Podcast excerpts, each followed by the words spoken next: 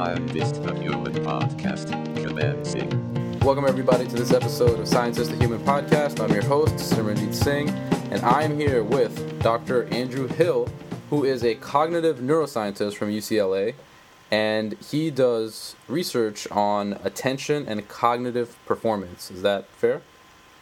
Yeah, that's that's that's that's uh, pretty close to what I do. I have a mixture of uh, responsibilities, mostly U C L A. I'm teaching, doing uh, courses in uh, neuroscience, gerontology, and psychology. Mm-hmm. Uh, so I, I do have sort of a, a peak performance and human performance focus, you know, even in the cl- in the classroom, so to speak. Mm-hmm. And then uh, from there, I'm I'm both uh, doing research uh, in a private lab uh, on the sort of effects of TruBrain. Uh, and, and other nootropic compounds like, you know, uh, and, and near nootropics like caffeine, uh, as well as doing sort of hands-on uh, you know, human performance uh, work with biofeedback and meditation. So you mentioned TruBrain. So you are the lead neuroscientist at TruBrain, which is a startup, I guess? Still? It is indeed, yeah. And I mean, at this point, we've been in business for about a little over two and a half years. So I'm not sure at what point we have to stop calling ourselves a startup, but... Yeah, I'm not sure what the cutoff for that is. Yeah, and I, I, I've only, you know, I've, I've had a few startups, but uh, uh, you know, they're all a few years old. So uh, I'm, at some point, they have to, have to graduate to being, you know, full fledged. Mm. But at TruBrain at this point has a pretty large team of people. We have entire, you know, business units doing sort of supply chain and safety testing, and uh, you know, I have a few people working with me doing research. Um, so it's a pretty active uh, company. We're not, you know. We're, we're we're less lean than we were uh, two and a half years ago when we were first uh, incubated at an accelerator. Okay. So, so we'll talk about TruBrain in a second. First, I wanted to jump into a little bit of the nitty gritty of the science uh, sure. behind some of the some of the uh, the products that you have at TruBrain. So you mentioned something called biofeedback. Could you mm-hmm. go into what that is and how you use that? Sure. So biofeedback, uh, broadly speaking, is taking any process that is normally not perceptible or uh, doesn't have an information component uh, and, and uh, uh, amplifying it to the extent where you can shape it or learn from it or control it. Um, most of the biofeedback I do is what's called neurofeedback or biofeedback on the central nervous system. And usually that means E E G or brainwave training. Mm-hmm. Uh, sometimes we also use uh, blood flow. We also train the sort of perfusion dynamics uh, of blood vessels. Um, That's often done for things like migraine, but in but in general, when you're training uh, parameters of activity in the brain, you're measuring something moment to moment, and the brain's doing, you know, thousands, hundreds of thousands of things at any one moment in time, and some of those things you're trying to encourage, and some of those things you're trying to discourage, and in biofeedback on uh, brainwaves, you do that by giving the brain some interesting stimulus, some audio or visual or tactile stimulus, whenever it's doing something you want it to do sort of more of. And by changing sort of where you reward uh, brain activity, you shape that activity up or down, or you change connectivity, or uh, change the, the ratio of different frequencies and brain waves to each other. Mm-hmm. So, you know, beyond the basic definition of shaping or operant conditioning of brain activity, uh, the specifics of what neurofeedback is gets fairly complicated fairly fast. Um, but essentially, we are training brain activity, and, and uh, uh, on the far side of that, you get changes in, in regulatory uh, states. So you're more focused, better slept, your you know reduction in seizures. Uh, neurofeedback is used a lot for a you know broad range of things, uh, both to fix problems as well as to sort of you know exercise the brain and more of a peak performance or health and wellness focus. Um, but a lot of the things used for the sort of clinical approach would be uh, things that fall into the A D H D category, or stress stuff, sleep, uh, anxiety, sort of broad regulatory features of the brain. It's not, you know, a replacement for psychotherapy, uh, for psychological stuff, but I would argue, you know, you're never going to talk your way out of A D H D or, you know, epilepsy or uh, having a, you know, significant uh, touch of... Uh, Asperger's or something, and these all do shift under um, the training process because you're changing, actively changing the brain.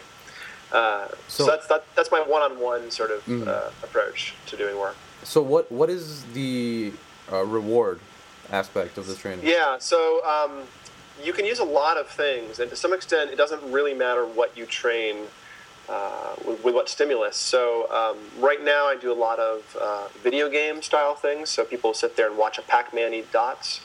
and, and hear music. And when the mm-hmm. when the when the brain drifts out of the desired range, um, the Pac-Man stalls out and music uh, goes quiet. Or they race spaceships, and you know the spaceship that is the the desired brainwave um, pulls ahead whenever uh, um, their brain drifts towards the right sort of activity states. Um, or you can do eyes closed training. Uh, there's, a, there's a style of training called alpha theta, um, which has deep uh, uh, history in the past twenty, thirty, forty years um, on several overlapping features of sort of human experience. Um, it's the core of what's called the Peniston Protocol, after a scientist named Peniston, who used it very successfully with post-alcohol recovery. Um, and Peniston found the alpha theta protocol uh, reverses the recidivism rate of uh, alcohol relapse. So it's typically about two thirds, and it seems like uh, with alpha theta, um, it reverses that and drops into about a third uh, of people that relapse. Uh, I've, I've done a lot of work in um, addiction and, and substance abuse as well, and I uh, one of the, the places I do neurofeedback now uh, is a substance abuse program, and we find alpha theta works really well to sort of re-educate the brain and how to Uh, sort of down-regulate. Um, what alpha theta is really doing is putting you in a hypnagogic state, holding you sort of in between wakefulness and sleep. And in that liminal state, your monkey mind is pretty much gone, and you are, you know, ideas are bubbling up, insights bubbling up, you know, mm-hmm. things that bother you are bubbling up, creativity uh, access gets triggered. And the same processes also seem to have um, an immune response. They seem to boost the immune system in some way. So, uh, you know, those are sort of two categories, doing the executive function neurofeedback and doing the alpha theta or the deep relaxation response neurofeedback are uh, you know two of the probably ten different styles of neurofeedback out there now. And uh, um, you know you're working very discreetly on one specific puzzle, you know, sort of close reading of one person's brain and right. uh, doing assessments on their brain activity to figure out what patterns are probably causing them trouble. And then, you know, over several weeks or months, shaping those that activity to help eliminate problems or improve uh, strengths. So, so that's the, the thumbnail sketch. You mentioned about twenty different things that I could think of, about ten different questions for each. Okay. But, well, let's start with this. So you um, you mentioned uh, that the your your primary approach is with E E Gs. When you yeah. So that's an electroencephalogram, right? So could you exactly. talk a little yeah. bit about what that is and how you use that in your training? Sure. And what? Sure. And feel free to get as technical as you do. No problem. Yeah. Great. Uh, so E E G is, is an uh, electroencephalogram. Um, it's firing of cells in the brain, and it's there's a certain type of cell called called a pyramidal cell, which is uh, pyramid-shaped, and it's at right angles. Uh, many of the cells are at right angles to the to the scalp. And they cluster in these columns of pyramidal cells. And in fact, it, it seems to be, to some extent, the, the, the cortex, the brain, the top layer, um, is where a lot of the computational processing seems to occur for uh, sensory integration, for thinking. Uh, it seems to be a very sort of high level, no pun intended, phenomena. Mm. Um, there are clusters of cells uh, at right angles to the to the scalp. Um, called microcolumns or cortical columns, and these appear to have something like thirty thousand cells in them. And they and they seem to be the sort of computational smallest unit of the brain, the little C P U. You know, the brain's multi-core. Um, it's got a couple of billion of these things. Uh, and each one of them has got about thirty thousand cells, and if you stick a probe down into the tissue, which we don't do in my clinic, just mm-hmm. F Y I, but if you did, you would find that the same electrical environment is consistent roughly within that thirty thousand cell cluster. Um, and a bunch of those cells are pyramidal cells sticking at right angles to the scalp, and they fire synchronously and produce um, a waveform that, you know, has a little hump uh, a certain number of times per second based on how many times these little guys fire. And uh, having more cells fire, more columns fire, means the size of the waves gets bigger, more electricity gets discharged. Um, and all of these individual cells are sort of neurons that are, you know, sending signaling messages to, to various circuits, both local and long-term. So in E E G, we stick electrodes to the outside of the head, uh, either using, you know, paste, or we squirt gel through a cap uh, and cover your head with uh, sort of dots of uh, measurement. And it's all passive. E E G is not an active technology. We aren't zapping, uh, you know, your brain when we're measuring it. We're simply recording the microelectric uh, fluctuations that are making it to the scalp. And um, E E G, in terms of a research or training, you know, neurofeedback tool, is phenomenal in that it has a timing precision that is a millisecond or even better often. So you can get a really, really amazingly good sense of what's happening moment to moment to moment in the brain. Right, you get instant feedback on the screen as you're watching the... Yeah, the, the, so the, uh, in, in terms of neurofeedback, you mm-hmm. take the information off the scalp, and, and typically in neurofeedback we use one or two wires in the head. We don't do a full head of, of E E G. Uh, we do a full head for assessment, and for some forms of neurofeedback we might train uh, all nineteen, let's say, you know, discrete spots on the head at once that we would, uh, you know, have a grid. But usually I'm doing, you know, one channel, two channel, four channel neurofeedback. Um, and there you're measuring the moment-to-moment fluctuations, extracting information like how much alpha am I making, how much theta am I making, which are frequency ranges. Mm. And moment-to-moment, those are changing. Uh, and the amount of each brainwave you have moment-to-moment says something about your arousal state, your cognitive state, how your brain's regulating. Um, we do make all brainwaves all the time, which is important to understand. But... for instance, when you're deeply asleep, the majority of what you're making is uh, slow wave delta. That's that's when you're uh, deeply asleep and not dreaming. The brain makes these big, slow, relaxed, profoundly slow uh, activity. Um, when you're wide awake, it's making uh, things like alpha and beta in more dominant uh, fashion. And those are sort of an idling rhythm is alpha, although that's a bit oversimplified, and, and beta is a processing rhythm to some extent. So if you look at the ratio of the slow brain waves that are less active, like delta and theta, and the faster brain waves like alpha and beta, you can start getting a sense of where the brain is in a moment in time. And neurofeedback, you know, applauds with stimulus the brain whenever it moves in the right direction. In research, we can use the moment-to-moment fluctuations in a really sort of elegant way. There's a Uh, style of E E G research called E R P, uh, which stands for Event-Related Potentials or Evoked Potentials, E Ps. And in Event-Related Potentials, what you do, um, uh, in in the ongoing E E G, uh, at any moment, uh, you know, a few moments in time, there'll be things that are happening in the E E G that are related to ongoing processes and background activity in the body and the brain. Just, you know, hundreds and hundreds and thousands of things going on have nothing to do with interacting with the environment. Um, but then you can give someone a behavioral test, and there are things in the E E G that are related to things in the environment, the perceiving a stimulus, deciding to act, making a mistake, not making a mistake. Those are all discrete things the brain will notice whenever you act sort of repetitively. Mm-hmm. So when we have uh, an ongoing E E G, we can take behavioral tasks and mark the E E G record uh, repetitively. Whenever you flash a stimulus on the screen, you mark the record. So... there's one type of E R P experiment I'll explain to sort of make this concrete. It's called a P three hundred experiment. And a P three hundred is a positive waveform that happens about three hundred milliseconds after you see something interesting or something important. So it's a proxy for attention to some extent in many cognitive neuroscience uh, sort of realms. So the P three hundred wave, um, the, ta- the classic way of doing it is to say, okay, I'm going to play, um, let's say, a sound. And I want you to notice or hit a button whenever the sound is different. And seventy-five percent of the sounds will be, you know, beep, and twenty-five percent will be beep or something. So the sound is longer or higher pitch. There's a pop-out, an oddball, a distractor, mm-hmm. or a target.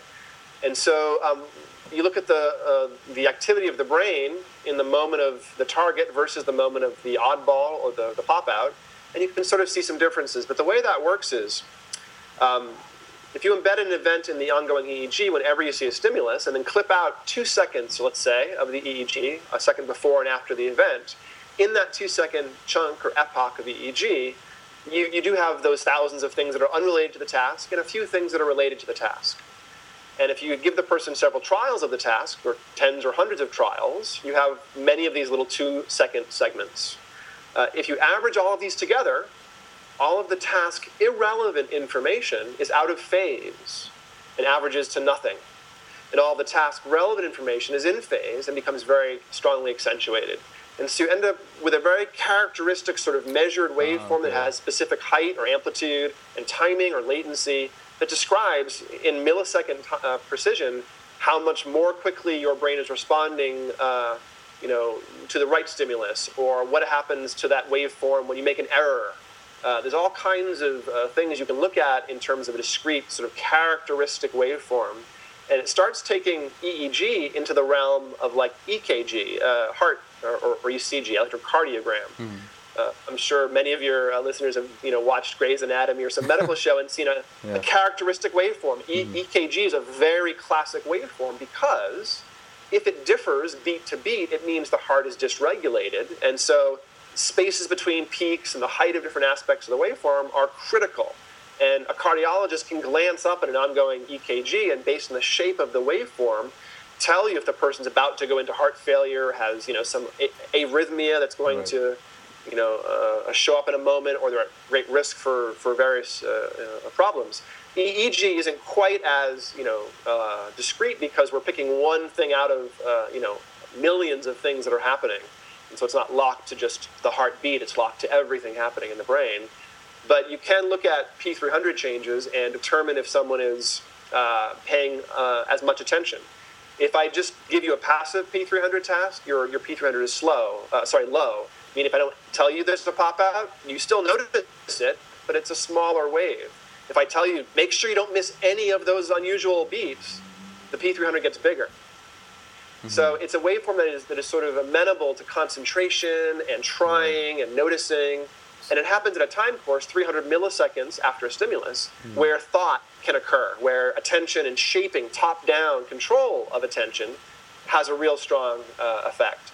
And so um, this sort of segues into the discussion of research. Uh, what I'm doing with TruBrain, uh, we've, we've done several research studies looking at a different form of E E G, baseline E E G or quantitative E E G, and that's looking at amounts of theta, beta, alpha, those sorts of waves. Mm.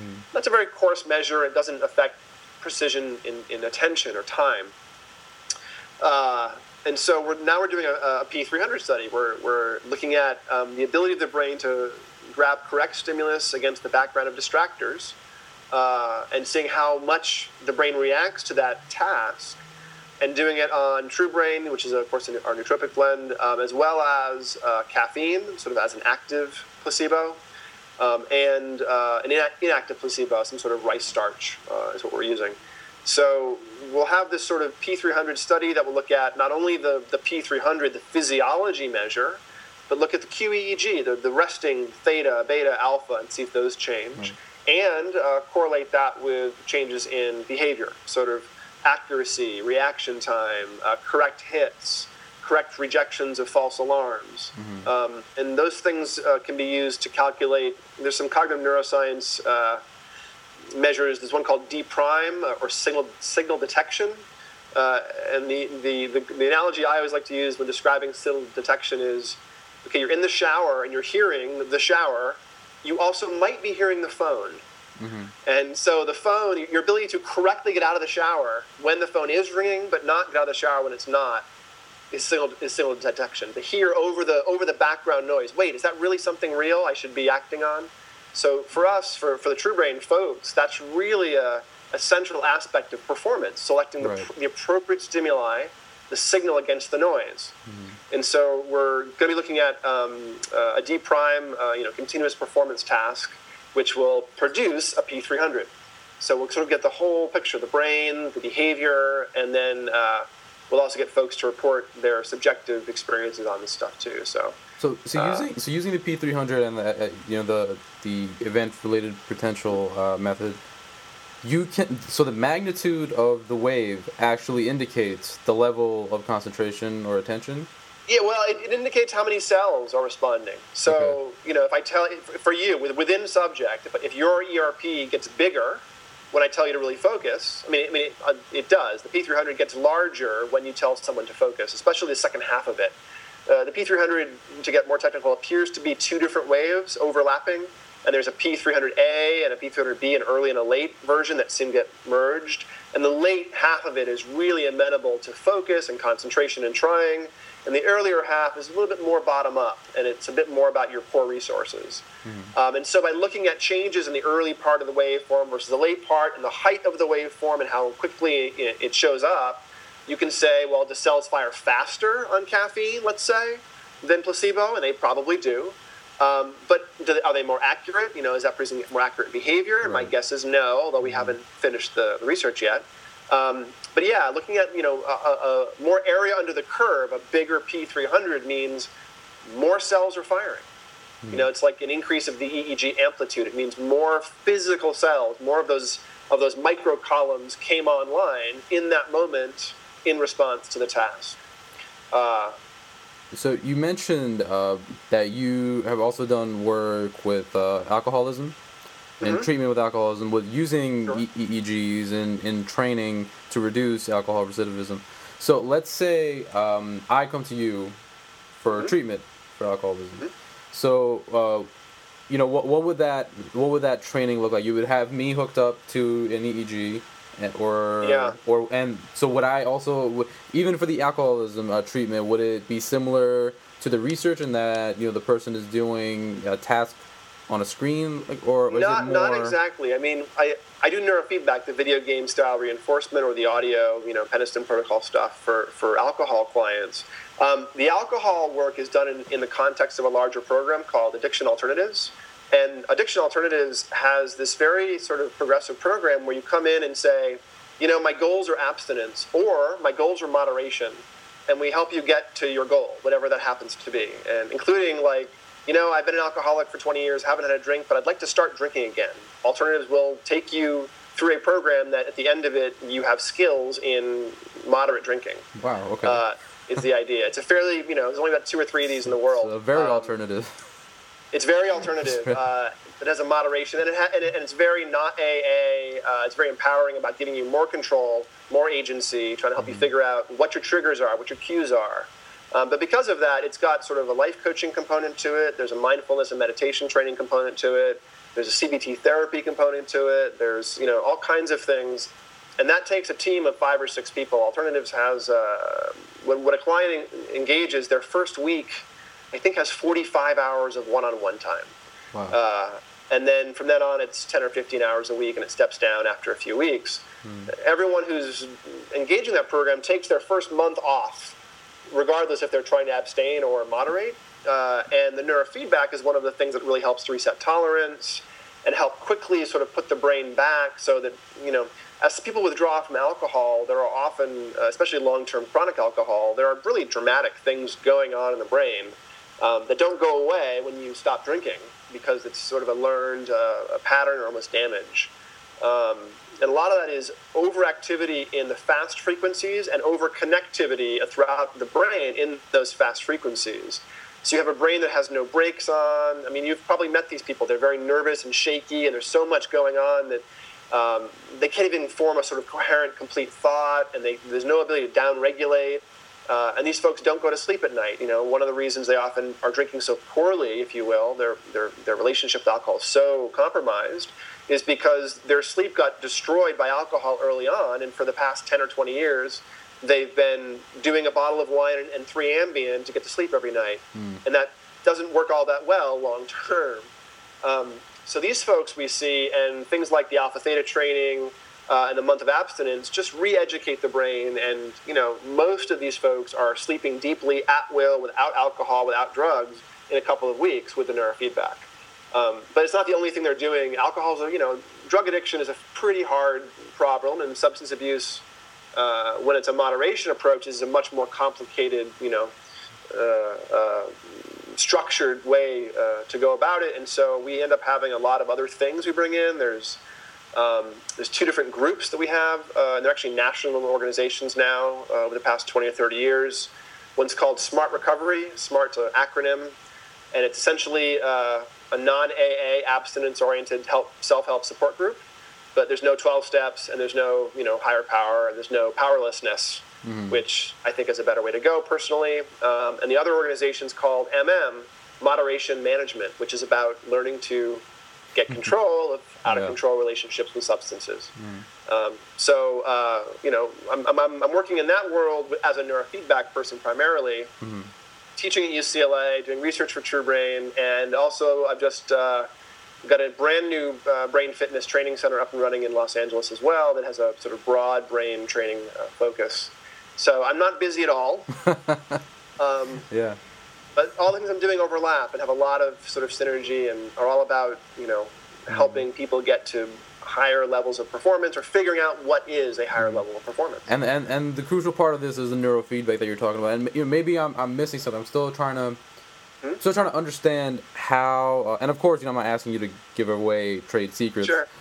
But uh, so in in the alcoholism example, yeah. So you would be you would use their brainwave data and see if it's trending in the right direction, and then make yeah, you know, your I, I, I didn't explain Q E E G to you, which is how the yeah. process starts. Uh, Q E E G, someone comes in, I say, hey, Sim, how's it going? How you feeling? You know, oh, you want you got some problems with sleep? Okay, let's let's see what's going on.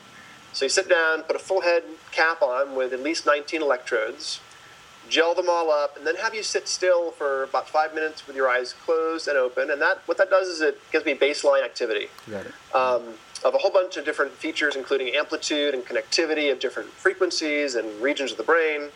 And I take that raw data and compare it to a database that has thousands of brains in it. Out of that, I get patterns that tell me how an sulfate is impulsivity, so that's an A D H D brain. Or the alcoholic, the long-term chronic alcoholic, has like three standard deviations more beta and three standard deviations more coherence or connectivity in beta than average. And their, their brain can't shift gears, for instance. Um, and so moment to moment, I measure that amount of beta, that amount of connectivity, and whenever it goes down, they get a reward. They get an audio or visual reward. Uh, in the case of alcohol specifically, we train up theta and alpha. That's what alpha theta training is. When you're in that liminal state between awake and asleep, your um, first your alpha goes up as you relax, and then your theta goes up and surges past your alpha, and it's almost this dissociative, incredibly wide, creative, memory access state. Mm-hmm. Uh, and and um, in the progression from sleep, from, from awake to asleep, we're in that state for a few minutes. But in the neurofeedback chair, you're kept in that state for ten, twenty, thirty minutes.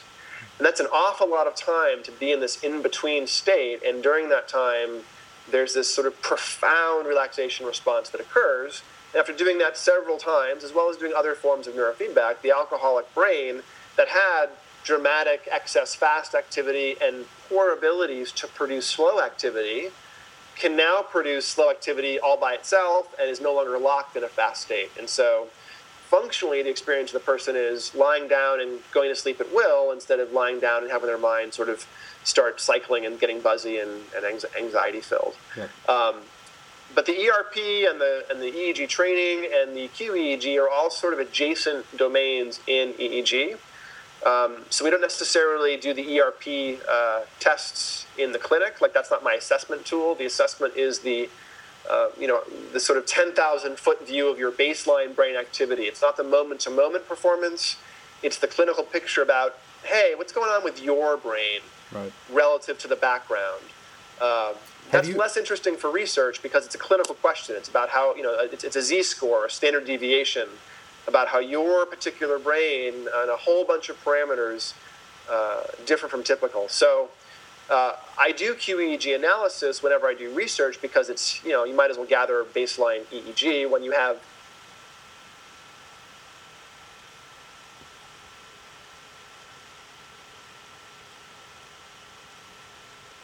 Hello? I think uh, we froze a little bit on the Skype.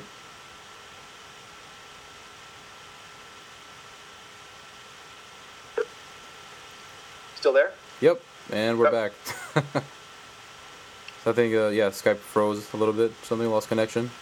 It did. Yeah. It's all right. Pick right back up. So, yeah, so um, the I guess I was saying that E R P, uh, or, or evoked real-time uh, effects of brain activity, uh, Q E E G, or baseline uh, clinical perspective, how you're different than the average person, um, and training of the E E G moment to moment, the the F F T, the, the the band E E G, they're all related, you know, phenomena, and they have uh, implications on each other, but they're not necessarily things you do for everyone. Like E R P is more of a research tool, right. uh, Q E E G is more of a clinical tool, and uh, neurofeedback is more of a you know clinical tool, obviously, as well, or peak performance tool. So have have you considered uh, just to have a side by side comparison of doing a Q E E G uh, with a few people that are in uh, your uh, program, alternative program, versus people, and also do Q E E Gs on people who do the traditional Alcoholics Anonymous? Would that I be valuable uh, data at all? You know, uh, it's, it, it'd be an interesting study. It, it'd be fairly trivial to find huge changes because the brain doesn't change very quickly. Uh, a Q E E G, a baseline map, uh, a brain map, uh, we call them, uh, of your brain activity. If I did one today and did one in five years, it would look almost identical unless a few things happened. And they're fairly significant things. You know, you developed a significant mindfulness practice or changed it in a dramatic way, um, had medication changes, uh, did neurofeedback, um, or had a head injury. Um, and there's there's some maturational changes going from kid to adult, or from like a you know sixty to an eighty year old. But between about twenty-five and sixty years old or so, the E E G is just you know very very stable at a an average level, and that's what Q E E G is. So somebody who has uh, you know is doing an abstinence sort of grit, grit your teeth and power through with the twelve steps in the A A program is going to have some brain changes as the alcohol leaves their system, but they're not going to have uh, any real good dramatic improvements of brain activity after they are fully detoxed. I mean, they're going to have this sort of high beta, high connectivity pattern, and it might change a little bit over a month or two, but it's not going to change dramatically at all. It'll change very, very minimally if you're just simply doing doing a twelve-step program without any uh, support. Mm-hmm. Um, that's an assertion. Uh, it'd be, you know, what, what you're asking for is data around that. It'd be great to find, um, but there just aren't going to be. Uh, you know, Q E E G is such a stable measure over time. There won't be that dramatic changes unless uh, people do other interventions. Yeah. And um, you know, I, I definitely do pre and post Q E E Gs for all of my clients, both alcohol clients and peak performance, or A D H D, or autism, or you know, seizure, or migraine, whatever they are, mm-hmm. and. I almost always, you know, more than nine times out of ten, see the dramatic pattern, the, the three or four standard deviation thing, go down to one or two standard deviations, which is sort of a more healthy range, um, with symptom shifting. So it's such a reliable and reproducible effect in the physiology and in the experience of the person, um, in the, you know, with neurofeedback on board, and uh, the brain tends not to change at all without some dramatic interventions. Uh, it's, you know, it's it's a very um, It sounds like I should probably get a, uh, an undergraduate intern to start doing a project like that, because it's sort of low-hanging fruit, I think, for the uh, mm. for research findings. Okay. But I was just curious that maybe it had been done by someone, and maybe there was some data out there on it. But uh, I mean, there's there, there's certainly data. The, the uh, Peniston and related researchers, I think Quirk uh, did some work that was similar with prisoners uh, and alpha theta, but a lot of the initial Peniston research um, did look at Peniston or, or alpha theta training versus no alpha theta training, you know, weightless controls. Right. Um, it's a little tricky to do placebo-controlled neurofeedback, uh, you know, double-blind neurofeedback. Um, one of the things I did in my grad degree program was help the uh, software developer uh, prove out that we could get double-blind placebo-controlled training uh, up and running in a way that was really quite you know, elegant, we thought. And it worked. So now, since then, since I got my P H D, there have been four or five studies using this te- technique of doing double-blind uh, neurofeedback. But the Peniston Protocol stuff is very old. It's twenty, thirty years old, some of it. And a lot of people have been hugely successful doing it. Um, and there have been some studies showing uh, uh, brain changes on alpha-theta training versus no brain changes or very su- subtle brain changes without the neurofeedback. So yeah, there there are some papers out there like that. Um, I don't think there are papers out there specifically looking at twelve-step versus alpha theta, okay. you know, or twelve-step versus alternative sort of smart recovery plus uh, alpha theta. But I've done a couple hundred clients now at this point at alternatives, and I think, you know, probably thirty or forty of them are uh, alcohol substances, you know, clients are trying to change their relationship with, that, with uh, alcohol. Mm-hmm. And of those, half were moderation and half were abstinence-oriented uh, clients. So I have a lot of data. Mm-hmm. Um, and my partner in alternatives, uh, Adi Jaffe, um, is very research-focused. So uh, we we probably have a lot we can work with to start answering some of those questions like you're, like you're, uh, you're wondering. But to my knowledge, it has there has not been a apples and apples sort of comparison of smart recovery mm-hmm. plus neurofeedback, if you will, with uh, A A and you know no neurofeedback, just uh, the sort of uh, sponsoring relationship, if you will, as the primary intervention. Okay. So you are a cognitive neuroscientist, but you know after this conversation and reading about you a little bit, there definitely seems to be a focus on brain fitness, right? And, yeah, you know, well, and you mentioned your, your I, I, brain fitness. You're absolutely right. Yeah. Brain fitness, but also figuring out where the brain, how the brain uh, is performing and how it's flexible. Um, when I was uh, growing up, I got a you know an early education on, on how fragile brains are. Uh, my my younger brother was in a in an accident. He he was actually in a, on a sled. We lived in, in the Northeast, and he sledded out into the street and hit by a car, uh-huh. and was in a, a coma for several weeks and uh, lost a chunk of his brain and had you know obviously profoundly altered consciousness states, and uh, took some time to come back from that over uh, a few months, and he did. Mm-hmm. Uh, over a few years totally. But um, the profound and utter change in consciousness and function was, you know, really impactful uh, on me, you know, seeing this happen. Uh, and I was in seventh or eighth grade or something. And uh, that was an early lesson in, okay, so brains change. And, you know, he went from that, from, from coming out of that state, uh, I think he was maybe eight years old.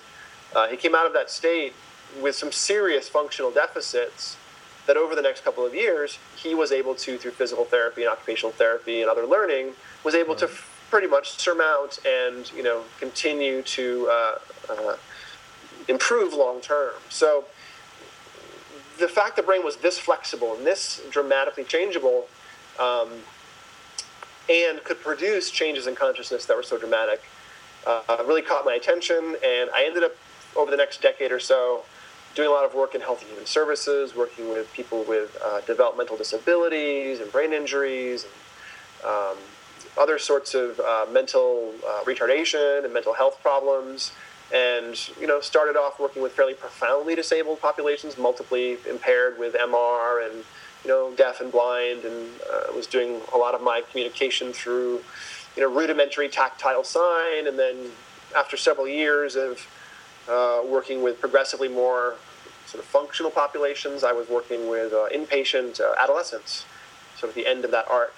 Um, and had been through almost every sort of clinical population, inpatient and residential, uh, out there, and um, you know found in various uh, types of kids, both you know uh, high functioning A D H D kids, uh, as well as the sort of autistic spectrum and otherwise you know developmentally uh, different uh, individuals. Um, I, I really rocked them, really enjoyed working with kids. Um, and neurofeedback, uh, when I first got involved with it about ten or fifteen, twelve, fifteen years ago, um, you know, it, it's, it's used with uh, adults and uh, as well as children, and uh, even sometimes, uh, you know, elders and, and, uh, and non-humans. Uh, anything with a brain seems to be trainable. It's not a cognitive mm. uh, process. Um, It was actually discovered on cats in the late sixties, the, pro- the neurofeedback process, oddly enough. Oh, wow, and okay. Cats don't have much in the way of, you know, voluntary attention and, you know, instruction following ability. So um, they probably weren't trying to do anything specific with their brains, uh, and the training happened as well. But with this focus, um, I went and got a, a undergrad degree in psychology, and then ended up going into uh, high tech um, uh, after some work in human services. Uh, and I'm sure your, many of your listeners know that health and human service work can be somewhat brutal, uh, mm-hmm. long hours, low pay, yeah. stressful jobs, and it's a lot of one-on-one care, both in residential as well as in inpatient psych, which I did a lot of. It's really fairly stressful work. And after about a decade of that, um, I ended up, uh, you know, going back into high tech, or going into high tech, and after you know half a decade there, uh, the the tech bubble was correcting. And I got sort of squeezed out of that and went back into human services, started working in, in more neuroimaging, uh, and M R I and E E G, uh, and uh, started working with an, uh, an outpatient uh, neurofeedback clinic in Providence, Rhode Island, that is an amazing clinic that does a lot of work with autistic spectrum and other uh, neurodevelopmental populations. Mm. And so um, over the couple of years that I worked there, I saw just amazing change, uh, again, again and again and again. Um, you know, A D H D kids that were profoundly dysregulated, having their A D H D completely gone in a couple of months, or, you know, seizures getting controlled, or O C D getting shut down, or, um, you know, uh, the, the sensory integration or perseveration of an Asperger's or an autistic kid getting relieved, or every so often a nonverbal autistic kid, you know, uh, starting to speak a little bit again. So all so of this some, using neurofeedback? All this using neurofeedback, oh, okay. yeah. I mean... If you view the world, or view the brain, rather, through a regulatory lens, um, it almost doesn't matter, at least from my perspective, if you're working with autism or a sleep, you know, onset problem, or um, seizures or migraines or A D H D. It's all brain training, and it works as long as you can get a sense about what's happening uh, and what the person's goals are. Um, it works better for some things. I mean, autism takes, uh, you know, it's there's slower movement. It's often more profound deficits. You often need longer training or more ongoing training than you do for other things. But it's one of the few things that can change brains. And this is what I saw, that there was a tool out there that was underutilized that can change brains, that can eliminate the need for psychostimulants in almost anyone that needs them, mm-hmm. that can relieve or at least improve some quality of life in autistic symptoms for people, that can take the pressure off profound anxiety or P T S D or O C D, that can reduce triggering of migraines, um, you know, reduce triggering of seizures. These were all very profound things, and they were changes that I, I had not seen in the previous decade or two in psychiatric hospitals. I had not seen psych meds doing great work, you know, repetitively. I, I was not seeing people getting lots of relief from A D H D, from seizures, from uh, depression, from trauma, you know, through therapy and through medication. And a couple of years working with, you know, more profoundly impaired people, they were making much better change than the average psychiatric, you know, person makes. So um, I was fairly, uh, you know, blown away by this. And at the time, it was still fairly, you know, this was, ten, this was like about ten, twelve years ago. Neurofeedback wasn't new by any means, but the research sort of uh, underpinning wasn't quite uh, as robust as it is today. Um, there were probably about the same amount of clinicians, somewhere between five and ten thousand clinicians in the world doing this stuff. So it, it was it was around, but it wasn't mm. very prevalent.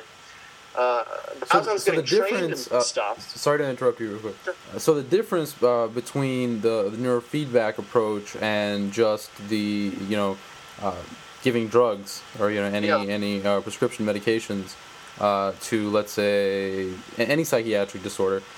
What so with the prescription medications, what's happening is that there's you know there, there's an active target of the drug, and it's going and it's usually blocking or opening up a pathway. Whereas with this neurofeedback, the the, the pyramidal cells that we talked about, or other cells in the brain, are physically changing shape and making different synaptic connections. Is that what's happening? Well, you're you're definitely changing their firing rates, and you're shaping their activity up and down temporarily. Mm. Um, there's some research showing that after neurofeedback, uh, the brain's more plastic. It has more changeability, so it's, it's upregulating plasticity and the actual ability of the brain to change. Mm. Uh, so it's a learning uh, event. Um, you're you're teaching the brain something, so it can keep doing it and change its its its tuning, its regulatory tuning. A lot of this you can think about, you know, the brain like a symphony. Um, if all the instruments are tuned up properly and playing in time with each other, it works a whole lot better than if, you know, one tube is flat and three cellists are, you know, racing ahead. Um, it's, it's the difference between music and not, you know, essentially. And, and the brain is, you know, um, uh, billions of cells, um, and they have to all act in concert. And so neurofeedback challenges the brain, encourages it to do more or less of something, and that causes a learning event. And over time, the brain is able to do more or less of that thing on its own. And uh, there's sort of an exercise, you're getting stronger, so you have more resources uh, metaphor that works here. Um, also, it's, it's, it's the ability to change. The brain doesn't tend to have a lot of information about itself. And so just the act of holding a mirror up in, in the data and giving the brain uh, information about what it's doing moment to moment seems to also break up stuck brain patterns and allow it to change more quickly. So it, it, it does have sort of an exercise modality, uh, a metaphor, mm-hmm. except that it sort of breaks down, neurofeedback, uh, the, the, the exercise metaphor breaks down, because for many things, once you've done twenty or thirty sessions um, and you've got symptom relief, you don't have to keep training that same way to, to have the symptoms stay gone. You know, A D H D, uh, the the efficacy rates seem to be eighty percent, ninety percent, depending on different clinics. And the savings or long-term benefits, long-term lasting effect of neurofeedback is also um, about ninety percent, it looks like. So there appears to be a long-term benefit uh, for core things like sleep and attention and stress um, and seizure. Uh, and then other things that are more profound brain issues like schizophrenia and um, autism and things like that seem to require more ongoing and more sort of broad and um, maybe slow-moving effects from the training, mm-hmm. because there's just so much more going on that you have to work, that you have to work around or work through or encourage to shift. Uh, but for what I would say simple things like A D H D, I think A D H D is the, you know, again, low-hanging fruit of neurofeedback. Right. Um, I don't think there's any need ever for psychostimulants, because if nine out of ten people can have their A D H D dramatically attenuated by neurofeedback and have it and have it done in a, in a semi-permanent way and have it done without any real significant side effects, and along the way improve their sleep and other, you know, brain stability and, and some other subtle regulation things as well, mm. then why are we giving anybody, you know, amphetamines uh, right. of any sort? Because right.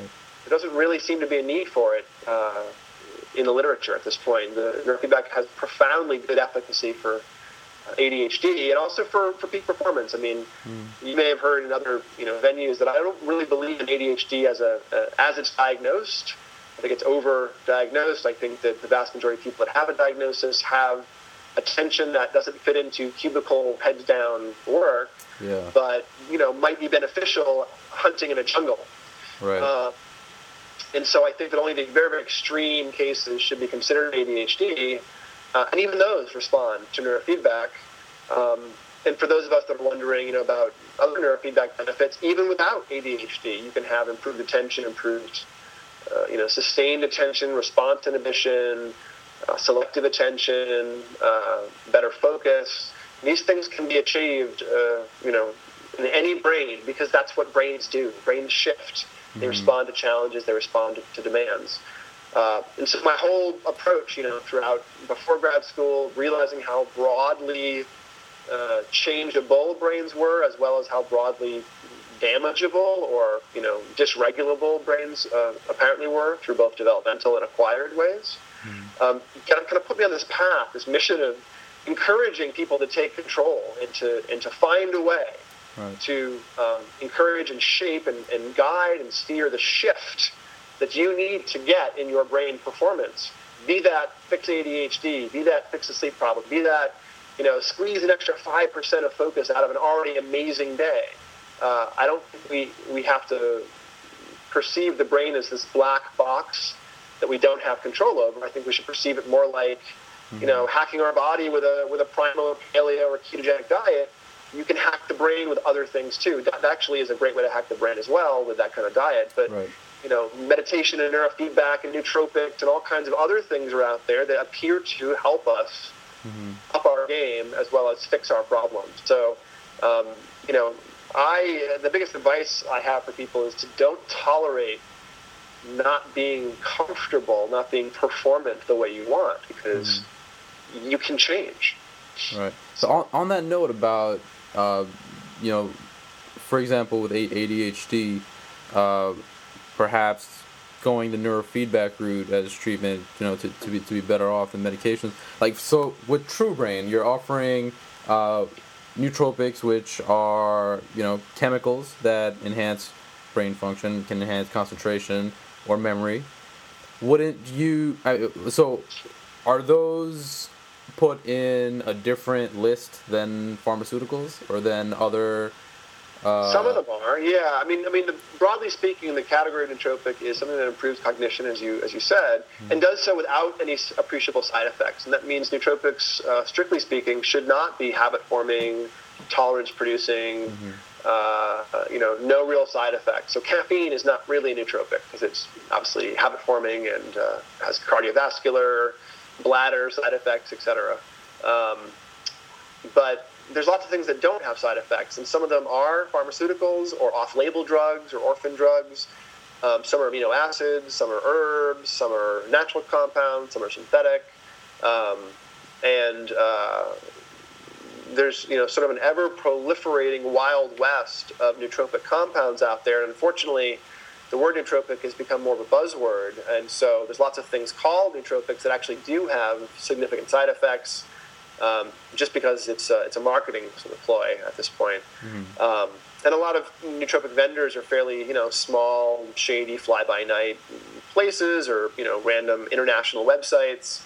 Uh, and that was sort of uh, one of the motivations to helping, uh, you know, joining with Chris Thompson initially, and then of course our other team of business and neuroscience people to build TruBrain, was because as a grad student in, in cognitive neuroscience program, I was having a difficult time figuring out, you know, what nootropics might be interesting or beneficial or safe to experiment with. Mm-hmm. And did you did you self-experiment?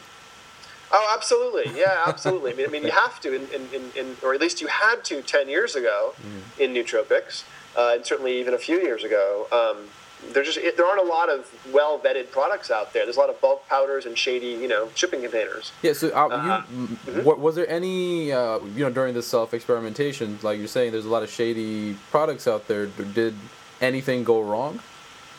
The only thing that went wrong for me was in a in a prescription drug, actually. You know, I got some several uh, random powders sent over the internet, but the only thing that was that caused a problem was a drug I was actually prescribed, and that was modafinil, which people mm-hmm. often tout as a nootropic, and it's absolutely not, because it has, you know, fa- fairly rare but life-threatening side effects when they show up. And um, this was just before I, I got into the sort of uh, in, into TruBrain. Uh, a few months before, um, I took modafinil, you know, as prescribed, one tablet every morning, one hundred milligrams for two weeks. And at the end of that time, I developed something called, called uh, erythema multiforme minor, which was basically head-to-toe, body-covering pressure hives. Really? Um, wow. And lungs closing up. And wow. It lasted for about three weeks, during, and that was during heavy corticosteroids and everything else. And here I am, you know, a couple years later, and I still have a sort of screwed up histamine system from that experience.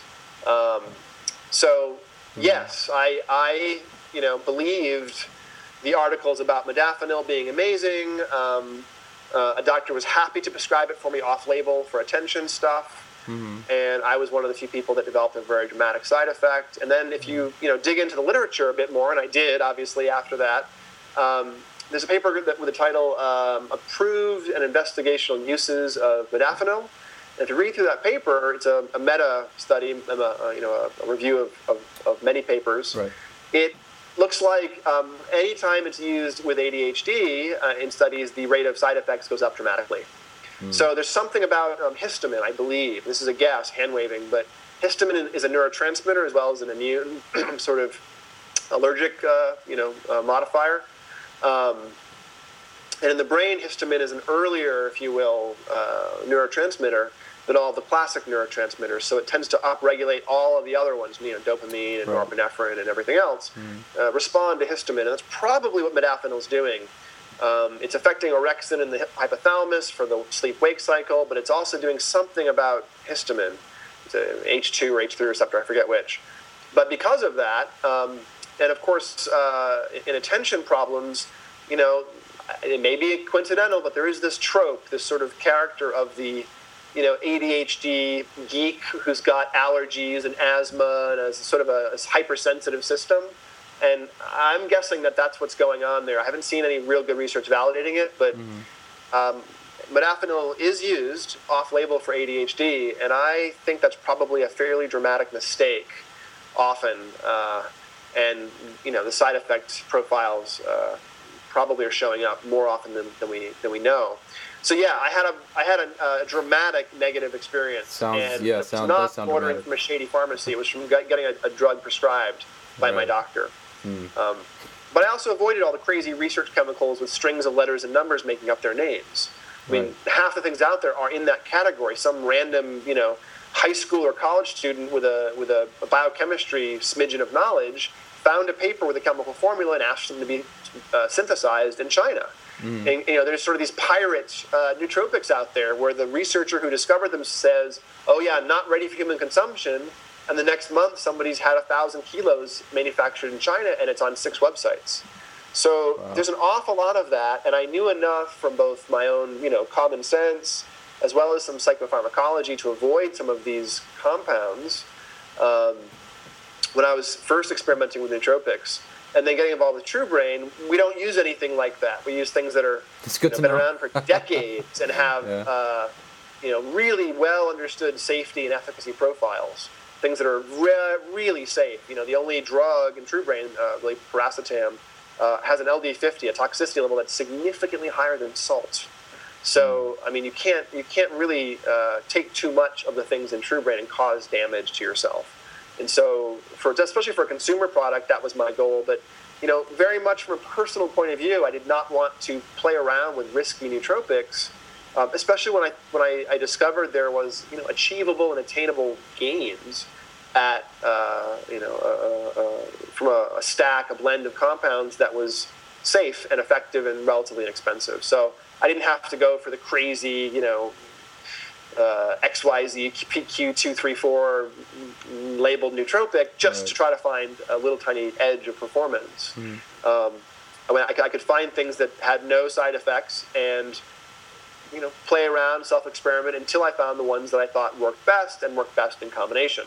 And that's what eventually became uh, TruBrain one point oh when I met Chris Thompson. Mm. And from there we iterated and developed a drink product, another, you know, blends, and uh, have been fine-tuning the uh, the one point oh to make it work better. And so, uh, you know, now now there is a, a curated, a, a consumer product that is not sketchy and, you know, well-tested. Every batch is right. tested and uh, has good packaging and doesn't doesn't look quite so sketchy when you, you know, in the workplace, open up your, you know, your, your nootropics. Now it's a little drink pouch or yeah. a little capsule pouch instead of like a five kilo bag of white powder, which no one really is going to ever understand, uh, is my guess. So, so I had a, a specific question about TruBrain. I saw on the website that it it mentions that TruBrain has the world's first liquid nootropic.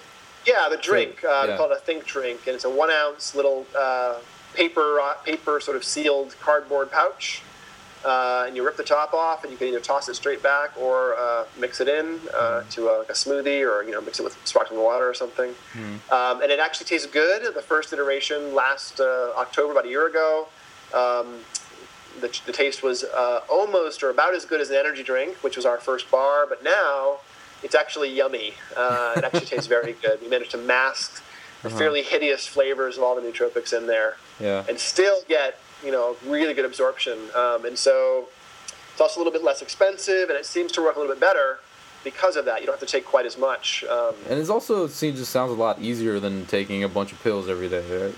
Uh, I'm sure, also, I'm sure that was part of the idea behind it. Chris, Chris's real uh, uh, motivation. A, people were asking for it. You know, a year mm. ago we had something like a thousand members.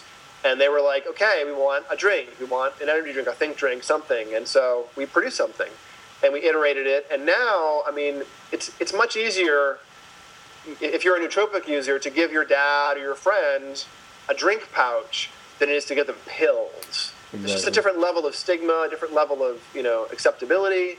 And um, people understand taking a drink or, you know, a little, like a, it's the sort of one-ounce drinks, akin to a five-hour energy in sort of delivery mechanism, mm-hmm. and that's become so ubiquitous in our culture that people understand that concept, even though the TruBrain drinks are not sort of a, you know, caffeine sugar bomb the way uh, five-hour energy is. It's it's largely this a similar formulation as the capsules. Mm-hmm. You know, it has aracetam, a choline, theanine, magnesium, carnitine, tyrosine. It's mm-hmm. you know, it's the same sort of uh, main uh, star players. But now it's in a fairly yummy tasting one ounce drink. So um, that was mostly to try to bring the uh, uh, accessibility piece down uh, for our customers and for new customers who might not be as comfortable, you know, swallowing handfuls of, uh, of pills. Mm-hmm. So I, one of the drawbacks or one of the reservations that I've kind of had about uh, nootropics or or anything that you might want to take regularly or semi-regularly that have to do with the brain. So if you were to take uh, uh, any any nootropic, let's say you take it every day regularly, so if you are introducing this chemical into your brain that is naturally produced already, right? Well, you're just introducing this extra dose to help you focus and concentrate. Would your brain n- not adapt and in and downregulate? Down yeah. Downregulate, yeah. Um, it, it would if we were actually giving you like neurotransmitters. Um, I'll give you an example. L-tyrosine is a precursor to dopamine. So in case your dopamine system is rate limited by nutrition or by abusing it with stimulants, we've added L-tyrosine so that your brain can make more dopamine. But having more tyrosine doesn't make the brain make less dopamine. It doesn't overfill the hopper. It just fills it, so there's more raw material. Um, also, Piracetam, which is one of the main ingredients, or Oxyracetam in the drink, is not naturally occurring, but it's similar to a brain compound? And, and it's a valid question, you know, tolerance essentially, um, and downregulation of, of endogenous things. Um, it doesn't appear to work that way, and we don't know why, but the racetam class of compounds, for the most part, looks like it has a reverse tolerance, meaning that it seems to work better the longer you take it. And if it was adjusting and adapting to it, it should have a tolerance. It should actually work less well. Yeah. And you should either notice it less, or you should become dependent on it, so that when you withdraw it, you know, you notice that there was some dependence. Neither of those things happen with the racetam class of substances. Um, they seem to work. Safe materials uh, in TruBrain, besides uh, the racetams, have more of a nutritive focus. So carnitine is used in every cell. So adding carnitine is not going to downregulate energy use in the cell. It's going to allow cells to sidestep rate-limiting, you know, uh, uh, reactions where carnitine's the issue. Um, magnesium, you know, uh, is used both as a raw material for helping nerve cells fire. It's also used to buffer overactivation cognitively and sort of musculoskeletal. Mm-hmm. So in, in adding more magnesium isn't going to make you necessarily uh, more focused or more relaxed, but it will hold you in the in between the two. So we very carefully, of these seven ingredients that are the, the core of TruBrain uh, in either format, we very carefully sort of picked things that would not downregulate endogenous production. Mm-hmm. This is definitely not like taking growth hormone and, and shutting down your endogenous production. There's There's uh, um, we're, we're feeding into natural uh, activity and metabolic chains for the most part, as opposed to giving you end product of those chains. Got it. Yeah. So you, I mean, you mentioned that you very, you know, fascinating path to, to, to where you are today, and you're talking about all of these. You say you're involved in multiple startups.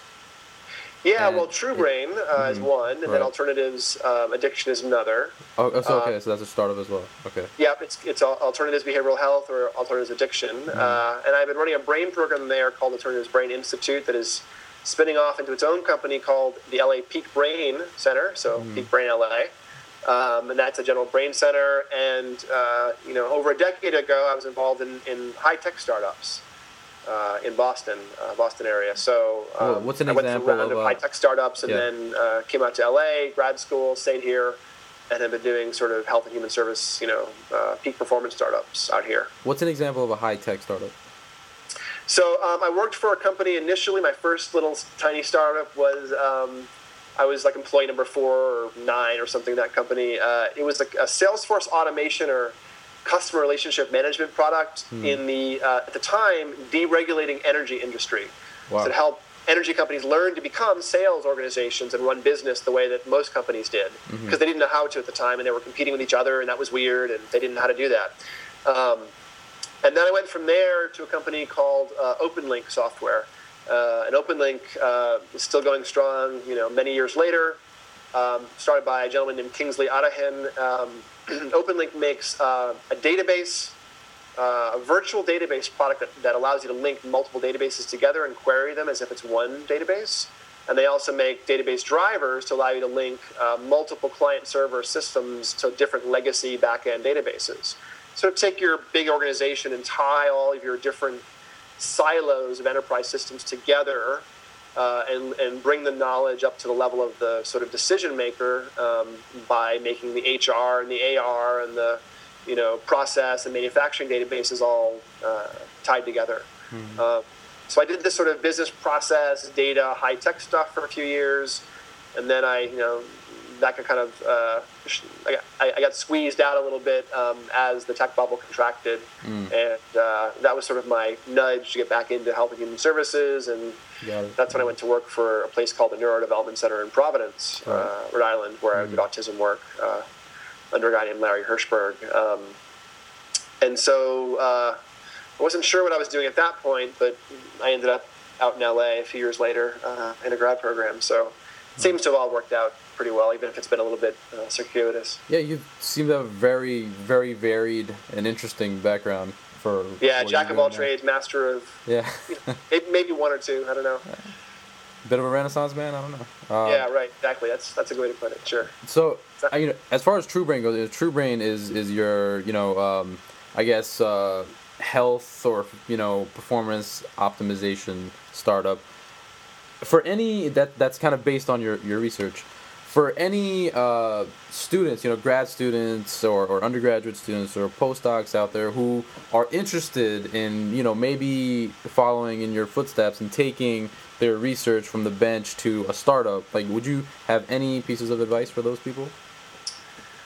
Uh, yeah, do it. Um, you know, like, like uh, don't let the perfect be the enemy, the enemy of good here.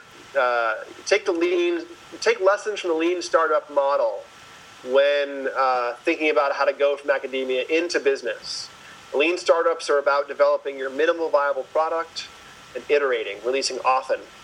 Uh, when you're trying to, be, to move from academia, academia is about the opposite of being a lean startup. It's about delaying gratification for months or years. It's about doing everything perfectly. Mm-hmm. It's about planning very carefully. Half the work in research is done before you start your research project, you know, because you have to do everything right. Otherwise, later on, you've you know, uh, impaired your ability to find answers.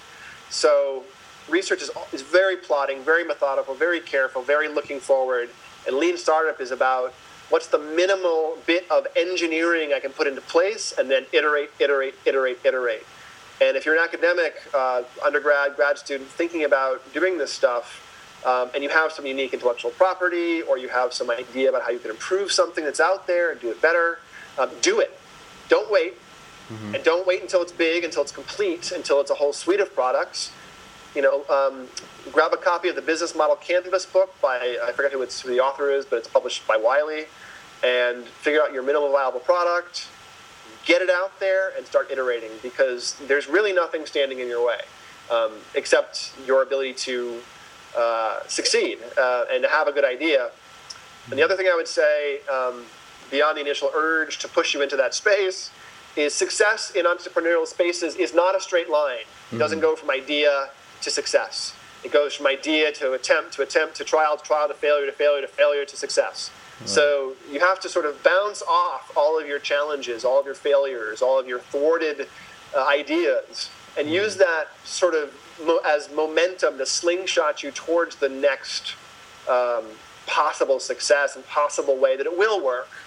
Uh, and so um, challenges and, and, and setbacks uh, should be considered valuable information about course correction uh, and, and, and ways to improve your process, and not uh, a referendum on if your idea is good or not. Because the idea is the passion that, that brings you to the space mm-hmm. is probably never going to be the problem. What will be the problem is your execution and your ability to keep executing in spite of failures. So...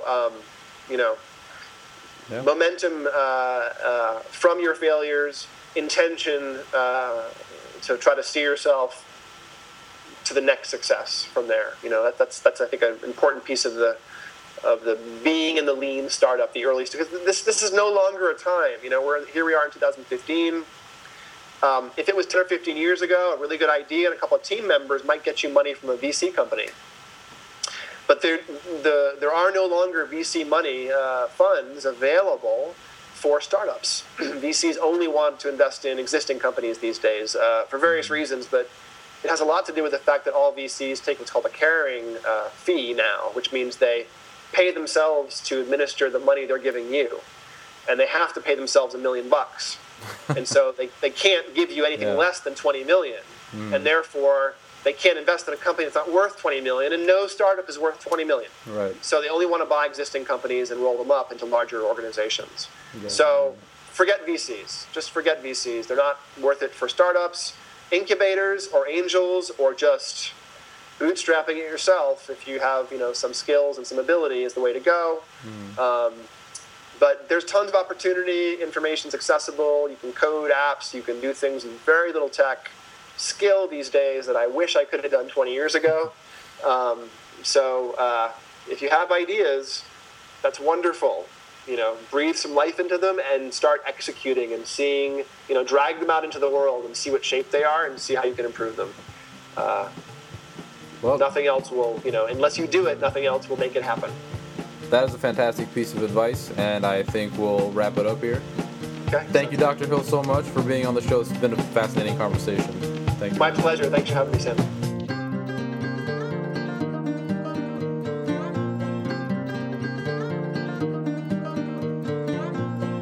exploration of current scientist the human episode. Stay breezy.